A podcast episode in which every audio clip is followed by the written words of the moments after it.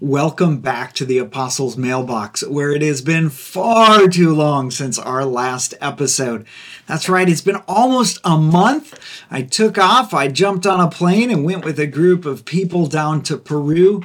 Uh, we were 10 days in the country there. God did some neat things that I will share in another episode. Uh, but when I got back from Peru, I was sick. Actually, I'm still feeling a little bit under the weather. I've been praying for God to heal me, and uh, maybe you can join us in that. Uh, but for now, I have enough energy uh, to share with you something really, really neat that I feel that God has shown me recently. Uh, we are going to be talking today about the forgotten name of God.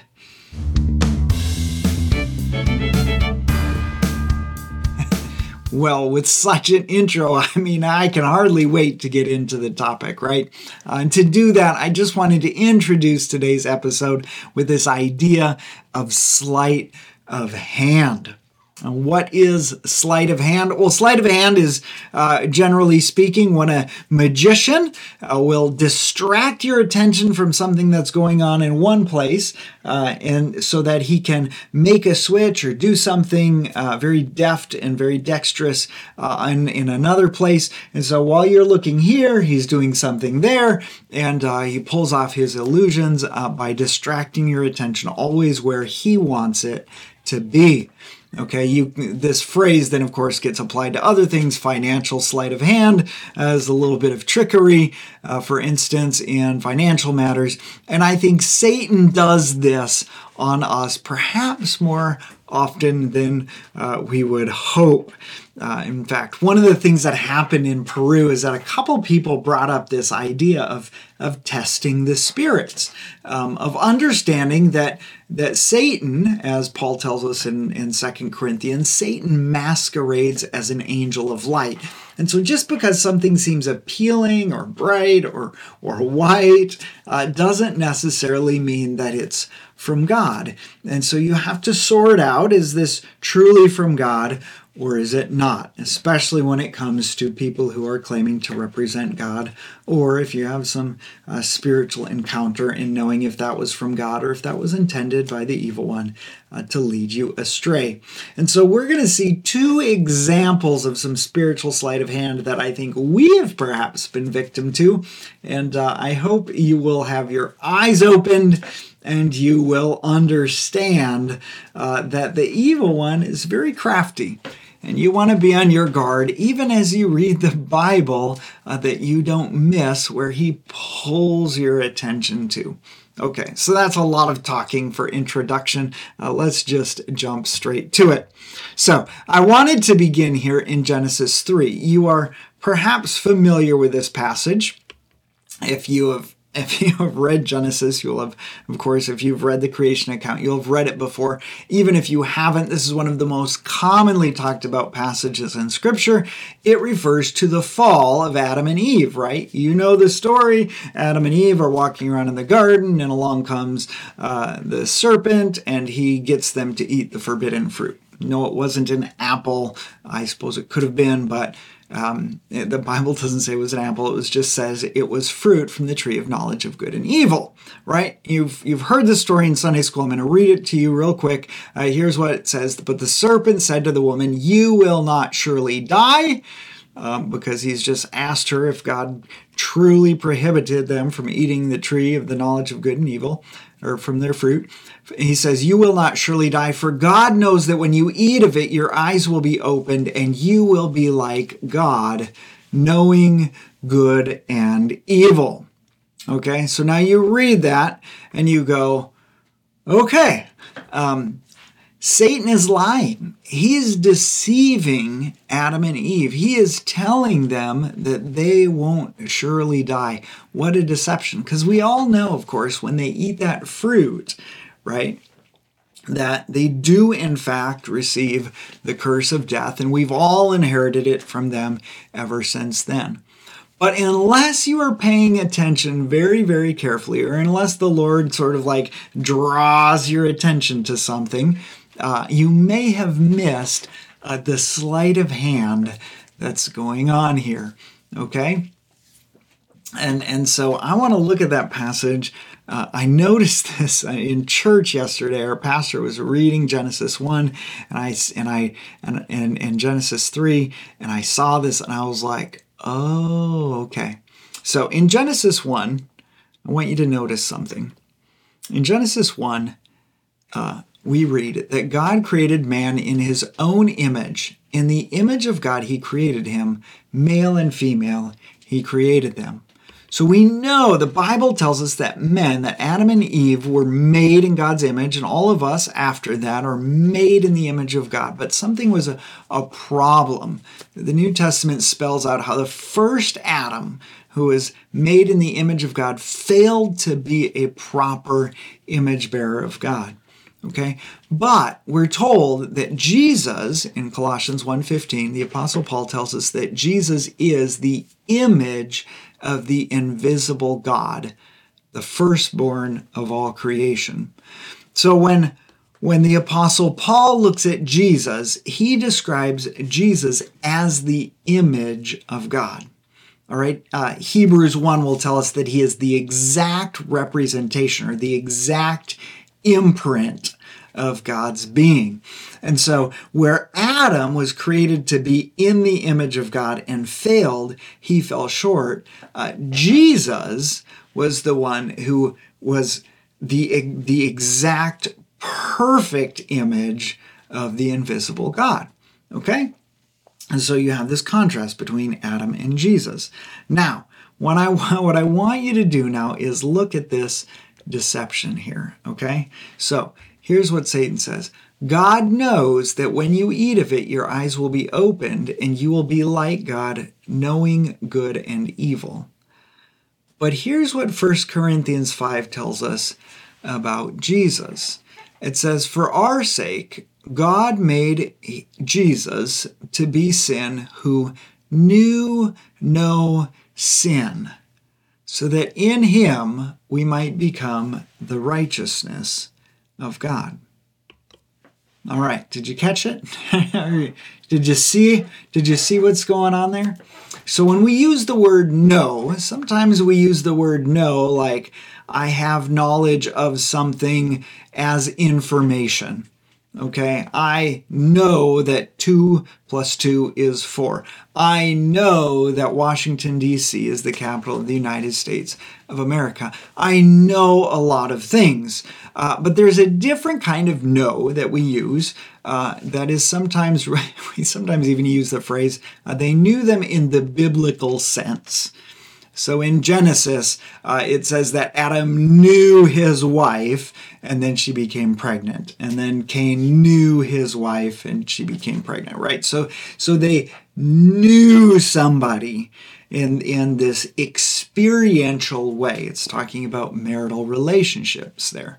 Okay. Now in 1 Corinthians 5, when Paul says about Jesus that he knew no sin, he's not saying that Jesus didn't know about sin. He's saying that Jesus had no experiential knowledge of sin. He didn't know it firsthand. He hadn't experienced it. He did not know from doing what it was to sin.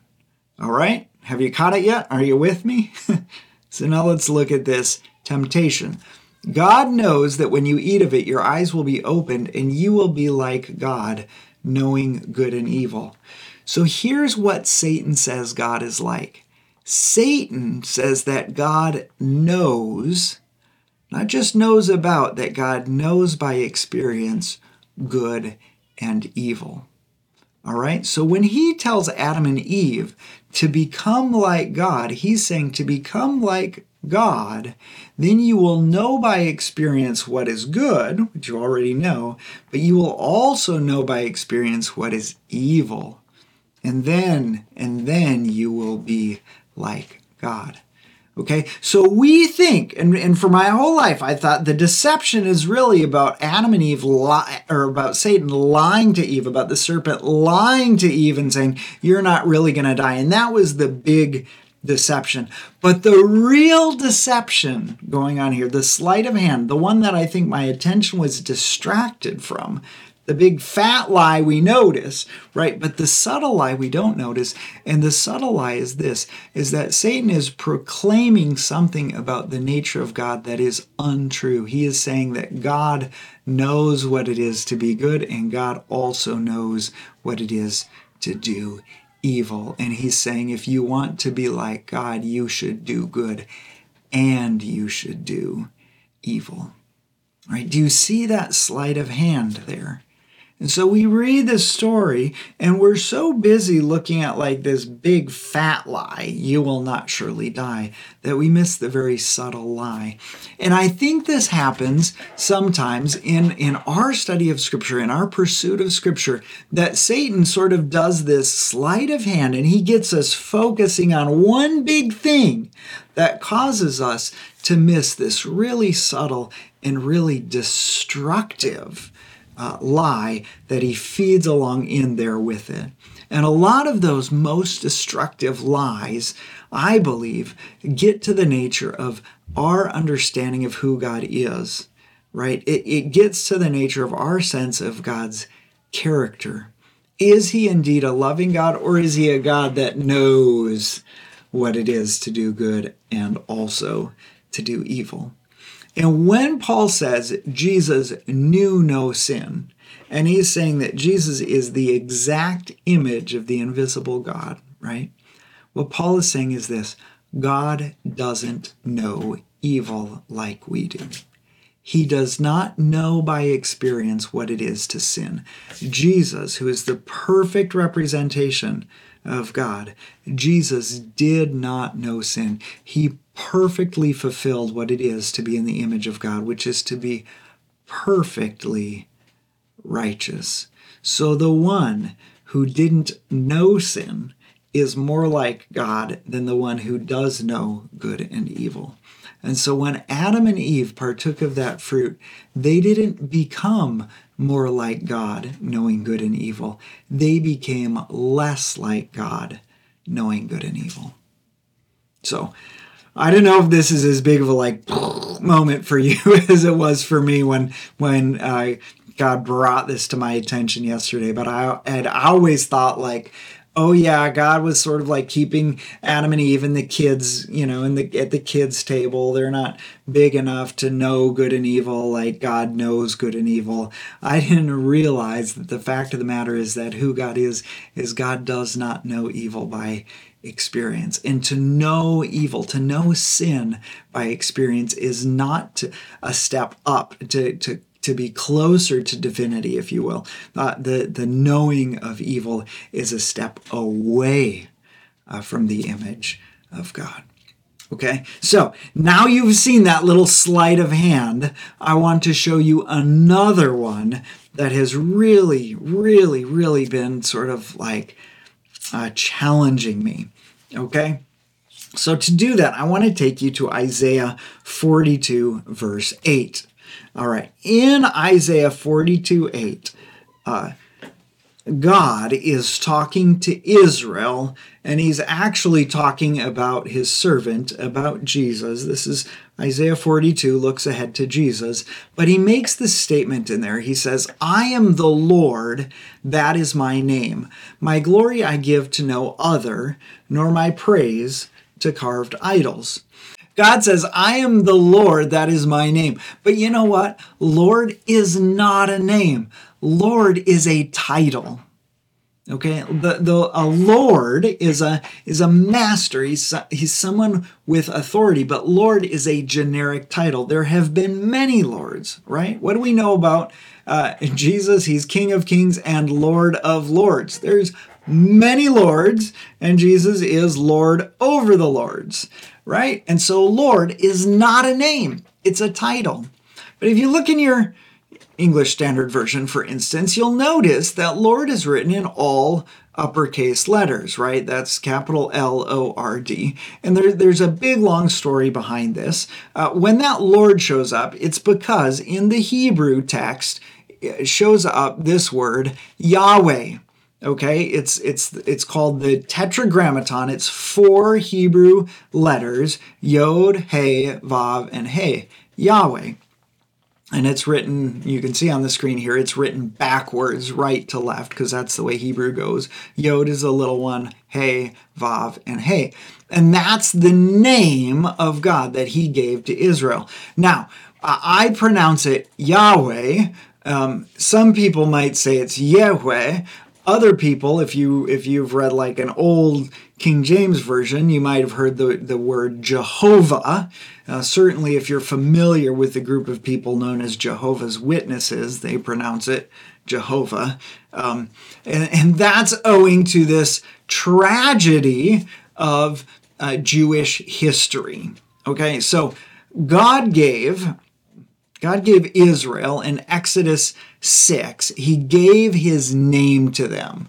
So, uh, Exodus 6, God speaks to Moses and he says to him, I am Yahweh. Now, I, have put his name in brackets here because in the English Standard Version it says, I am the Lord. Again, uh, it's not a name, that's a title. He says, I am Yahweh. I appeared to Abraham, to Isaac, and to Jacob as God Almighty, but by my name Yahweh I did not make myself known to them. So in Exodus 6, God is revealing to Moses and to Israel, by extension, his name. He is telling them, This is my name. My name is Yahweh. And that name shows up in your Old Testament, in the Hebrew Scriptures, it shows up over 5,000 times. Okay, so when Israel was writing down their scriptures, they used God's personal name, Yod He Vav He, these four Hebrew letters that God gave to Israel when He told them who He was. Right? He said, You're going to be my people, you're going to be the people of Yahweh. And in fact, if you read in your Old Testament, prior to this moment, they also, the Hebrew scriptures, include the name Yahweh. And it's not because they knew his name always back then, most likely, uh, but it is because uh, when you write down what someone did, if you know their name, you use their name even if you didn't know their name at the time, right? So if I met a stranger uh, and he uh, he drove his car into mine. Let's say we got in an accident and some stranger drove his car into mine. Uh, and then uh, we were working out the insurance details, and I found out his name was Bob. Um, and then later on, I had to write a police report, and I would say, okay, so Bob came around the corner and he smashed into my car, right? Did I know his name was Bob at that time? No. But now that I know his name is Bob, I'm not going to say, and then this random stranger uh, came around the corner, and then I found out his name was Bob later, right? So uh, there's a sort of an anachronism, we call it, where you take later knowledge and you put it back into an earlier account. And so when Israel writes, when the Israelites, when the Jews write down their scriptures, they put God's name in the in the Old Testament prior to this point because they know that's who he was. He was the God of Abraham and of Isaac and of Jacob. And for hundreds of years, the Jews used God's personal name. Uh, they spoke it, they sang it. Uh, in fact, uh, there is perhaps some evidence that they even used his name as a greeting to each other in the street. And then at some point, some rabbi uh, in, in, or a group of rabbis in Israel's history, they decided that to use God's name in a casual manner would be to blaspheme him, and that you could actually lose your share of eternal life uh, if you if you said God's name out loud. And at this point in history, they stopped saying God's name and they started, instead of saying God's name, they would say Adonai, which means Lord. And so when they came to God's name written in Scripture, in an effort to honor God, they wouldn't say his name, they would say Adonai. You see where this is going, right? So God was the one who gave them the name, and God even told them to use that name I'll share that with you in a, in a in, shortly.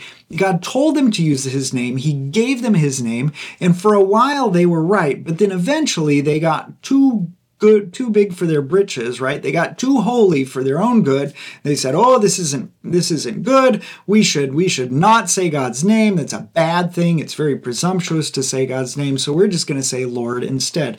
And so they would be go on reading uh, the if they were reading the old testament scriptures and they got to that name to yod he vav he they wouldn't pronounce that name. They would say adonai. They would say lord instead Okay, so later on, when a group of Masoretes, and these were in like 800 AD and later, a group of Hebrew scholars were trying to preserve the Old Testament, and they were they they created they invented this system of putting vowel sounds using dots and dashes above and below the Hebrew consonants, which up until then had only the consonants; it didn't have vowels. Uh, they decided they didn't want anybody accidentally reading God's name, and so they put the consonants, or sorry, the vowel sounds for Adonai uh, in in that name. And if you read it with those vowels, then that name would be pronounced Yehovah or Jehovah. Okay, so the the reason that people used to hundreds of years ago think God's name was Jehovah is because they were taking the vowel sounds from Adonai and uh, they when you combine them with the Hebrew consonants, you essentially you get uh. Okay, so uh, that's where the name Jehovah came from. When scholars finally, much, much later, figure out what was going on, uh, they guessed that the name was probably pronounced Yahweh. I'm not sure exactly how they came to that conclusion, or Yahweh. Um, we're not entirely certain. Uh, part of it might have to do with the fact that sometimes that name is shortened in Hebrew to just being Yah. Um, but we're not certain. Okay, so at any rate, so the name stopped being pronounced, and then in the 200s BC ish, when when the Hebrew scholars started translating the Old Testament into the Septuagint, into Greek, they translated the Tetragrammaton, the name of God, Yahweh, they translated Kurios, which is Greek for Lord. So they th- they basically threw God's name out of the Old Testament and they replaced it with a title Lord. Now, if that doesn't seem like a crying shame to you, I don't know what is. What if somebody uh, who you met, they gave you your name and then you refused to call them by their name? You just called them sir or ma'am or whatever out of a desire to be respectful for them. What you would be doing, in fact, is rejecting that personal intimacy, that closeness that was intended. So Yahweh used to walk with Adam and Eve in the Garden of Eden in the cool of the day, and they would talk with him, and he had close, unbroken intimacy with them. And then when they sinned, they broke that, right? They were separated from him. And when God goes back to Israel he says, I'm going to take a people for my own. And then he says, I'm going to give them my name so they know what to call me, so they know how to call me Yahweh. And then those same people, they take that tremendous privilege and that blessing of knowing the Creator's name and they exchange it for the formality of a religious declaration. And they call him Lord instead of calling him by his name. Okay, do you see what has happened? Is that Satan has taken this impulse in us to uh, to want to be you know religious and not to anger god. And he, and he has caused people to take that into reject some of that personal intimacy that god has given us unfortunately what happened with the septuagint has been repeated again and again and again it happened in the latin vulgate where they took god's name and they um, and they translate it Dominus, which is Lord, and then that made its way into English translations. And almost every English translation you'll find out there in your Old Testament is not going to use the name of God that He gave us. It's not going to say Yahweh, uh, is going to say Lord. And even if they're trying to indicate that the divine name is there, all caps L O R D, unfortunately, they've just perpetuated this idea that God is not a who that we can know, but He is a what. He is a Lord. He is out there. He is separate. He is sort of unapproachable. And so we lost the name of God. Uh, it, it's not, and, and for 2,000 years, right, we have lost the name of God. Now, it's fascinating to note that some of the Jews didn't go this way. So we have, uh, from around the time of Christ, we have some Greek manuscripts of the Old Testament, some Greek translations of the Old Testament that when when God's name shows up, instead of it saying kurios, which is Lord in Greek, it has written in ancient like early Hebraic script the tetragrammaton, God's name. So it's like Greek, Greek, Greek, Greek, Greek, and then it's God's name printed like in the original uh, Hebrew script and then it goes back to Greek, Greek, Greek, Greek, Greek, right? And and in other places they they would just put like four dots instead of writing his name if they wanted to honor the name, but they didn't they weren't going to turn it into kurios. They just put other dots. And in other places, uh, there's more of a modern Hebrew script. Um, that has his name Yahweh in there. But but those Greek manuscripts saw that it was necessary that God's name was sacred and that it had been a gift to Israel to have his name given to them, and so they wanted to preserve it. And interestingly enough, in those cases, uh, those uh, scribes wouldn't even transliterate it, wouldn't even change the characters into Greek letters. They put the actual Hebrew letters in there because that was the name as God had revealed it to them.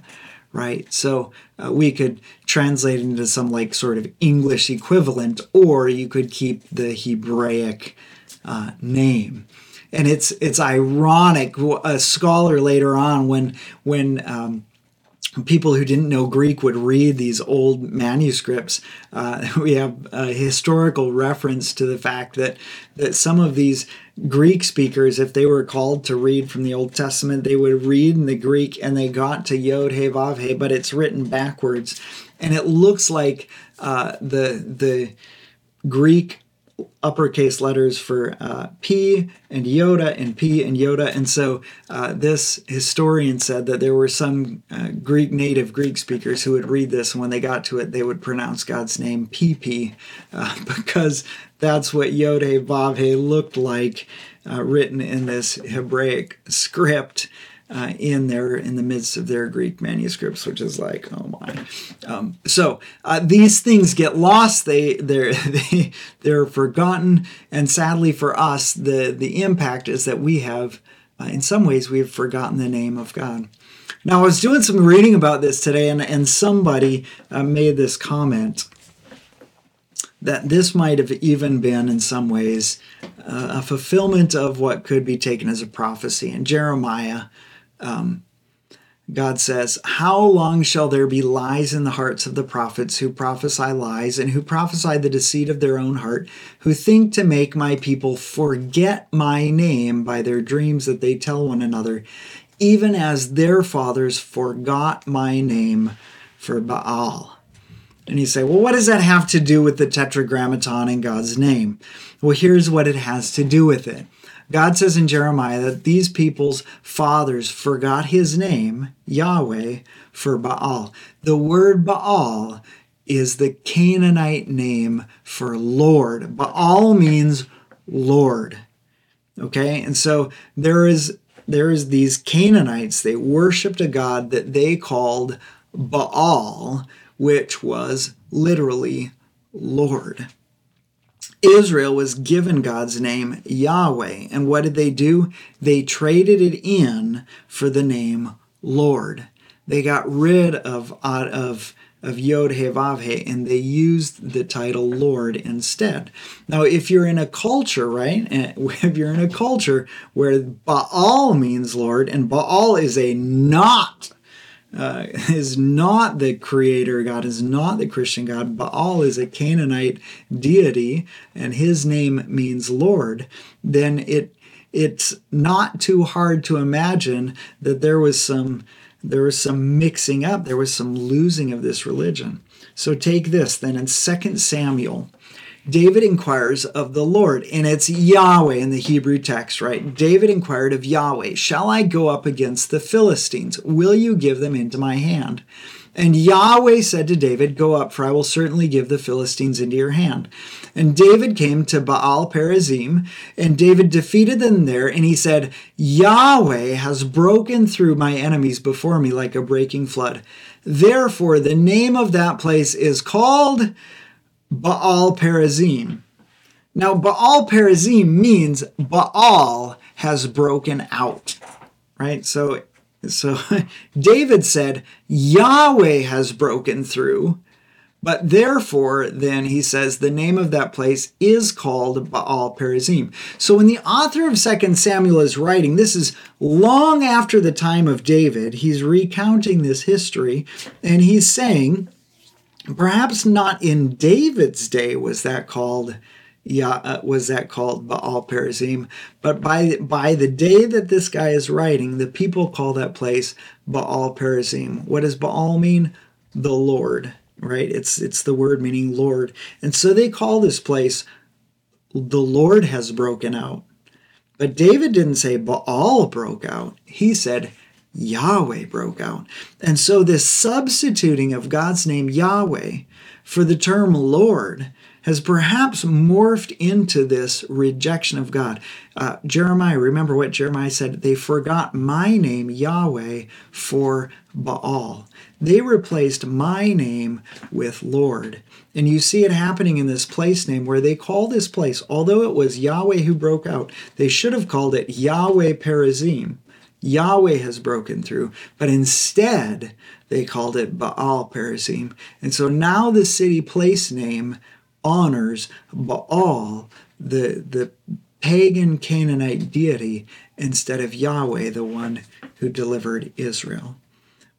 Isn't that a fascinating thing, right? If God gives you his name and says, use this, if God speaks to Moses and he says to them, I am Yahweh, I appeared to Abraham, Isaac, and Jacob as God Almighty in more generic terms, right? But by my name Yahweh, I did not make myself known to him. And then God gives that name to Israel. And Israel honors it for a while, but eventually they let go of it. They forget it. And what do they do? They replace it with the title Lord. And when you take the personal name of God and you replace it with a title, that shifts something in your relationship with God and that makes you susceptible, right, to seeing God not as he truly is, but as one shade yet removed. And so I think Satan has done some some sleight of hand here, right? It's one thing to say that uh, it, it, would be really hard to pull off the, this deception. Yahweh is Baal. But if you make this in half steps, Yahweh is the Lord. And what does the Lord mean? Oh, the Lord means Baal. It's much easier to pull that deception off, to bring people by degrees farther and farther from the God who revealed himself. What a triumph of deception it was to convince the very people who God gave his name to, to convince them not to use his name. So, all through the Old Testament, you have these references to God talking about his name. And look at this. In number six, uh, God says this He tells he tells Moses to give this blessing to Aaron in the priesthood. They are to repeat this blessing. They are to say this. And I'm going to I'm going to speak it over you. May Yahweh bless you and keep you. May Yahweh make his face to shine upon you and be gracious to you. May Yahweh lift up his countenance upon you and give you peace. And then God says to Moses that when the priests do this, he says, So shall they put my name upon the people of Israel, and I will bless them. Wait, doesn't that sound different from the Lord bless you and keep you, and the Lord make his face shine upon you and be gracious to you, the Lord turn his countenance upon you and give you peace? Uh, doesn't it make a difference to say Yahweh has done this? Yahweh will bless you. Yahweh will show his favor to you. Yahweh will bring you to peace. And then God says, These people will be known as the people Yahweh. I started by promising that I'd tell you the forgotten name of God. And the sad thing is, uh, Yahweh is only our best guess. As far as we as, as far as we know, Nobody knows how God originally pronounced that name to Moses. Why? Because the Jews stopped saying it.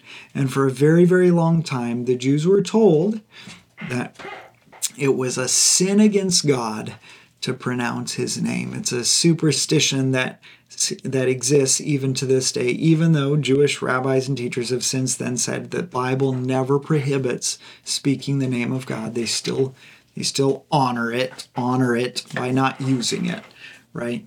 Uh, so in the in that period of time, only the high priest would utter the name of God one time a year when he went in on the Day of Atonement to atone for the sins of Israel. And he stopped doing what God specifically commanded the priesthood to do, which was to pronounce the name, the sacred name, the divine name, Yahweh, or however it was pronounced over his people. And because they stopped pronouncing that name over the people, the people forgot how to pronounce God's name. And so now, honestly, it's only our best guess as to what Yahweh's name is. Why? It's not because we all got collective amnesia by getting hit on the head. It's because Satan convinced God's people not to use the very name he revealed to them to use. What a tragedy. Um, I looked for an English translation uh, with Yahweh's name in the Old Testament. You can't really find them. Um, there is one, the Revised English Version, the REV, I think, uh, that has had a New Testament published um, in print. Uh, and not the Old Testament yet. You can find the digital version online, but it's sort of an ad hoc uh, translation. It's it's an updating uh, an updating of the old authorized version. They started from that, and they've been sort of updating as they went. And they one of the first things they did was they said we're not going to use the the word Lord in the place of God's name. We're going to print it in there. Um, we're going to we are going to restore or try to restore us, if you will, to that place that God intended when He said to Israel, Here is my name. I haven't given it to you before, but now I'm giving it to you. So, uh, Satan deceives us. Don't forget, God is not the God who knows evil by experience.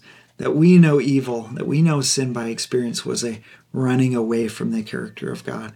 And when we took the name that God gave us with which to call him, and we, as I say we, as the human race, as God's, as the Jews, what the Jews did was they refused to use what God gave to them. They refused to obey his command to pronounce blessings in the name of Yahweh, and now they have lost even the pronunciation, that most beautiful and precious gift of God saying, Here's who I am.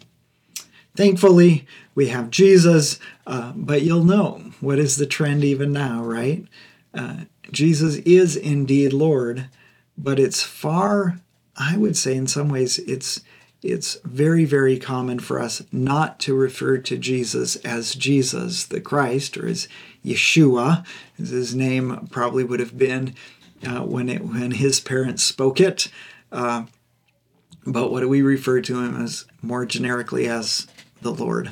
I do it all the time. It's a bad habit. So I'm going to try to change these things. Let Yahweh be Yahweh. Let Yeshua uh, be Yeshua or Jesus. Um, and uh, let's not forget uh, the way that God has revealed himself to us. Capiche? All right. If you've liked this episode, I don't say this very often, but if you do hit the like or the subscribe button below, not only uh, will you help uh, this video reach more people, but also you'll help get other people in to hear this content. If it's been an encouragement and a blessing to you, you can help other people receive that encouragement, that blessing by hitting like or subscribe below. In the meantime, uh, I will see you again back here soon, and uh, hopefully next time I'll explain to you why we haven't done another episode in the book of John for a very, very long time. God bless you. We'll see you back here soon.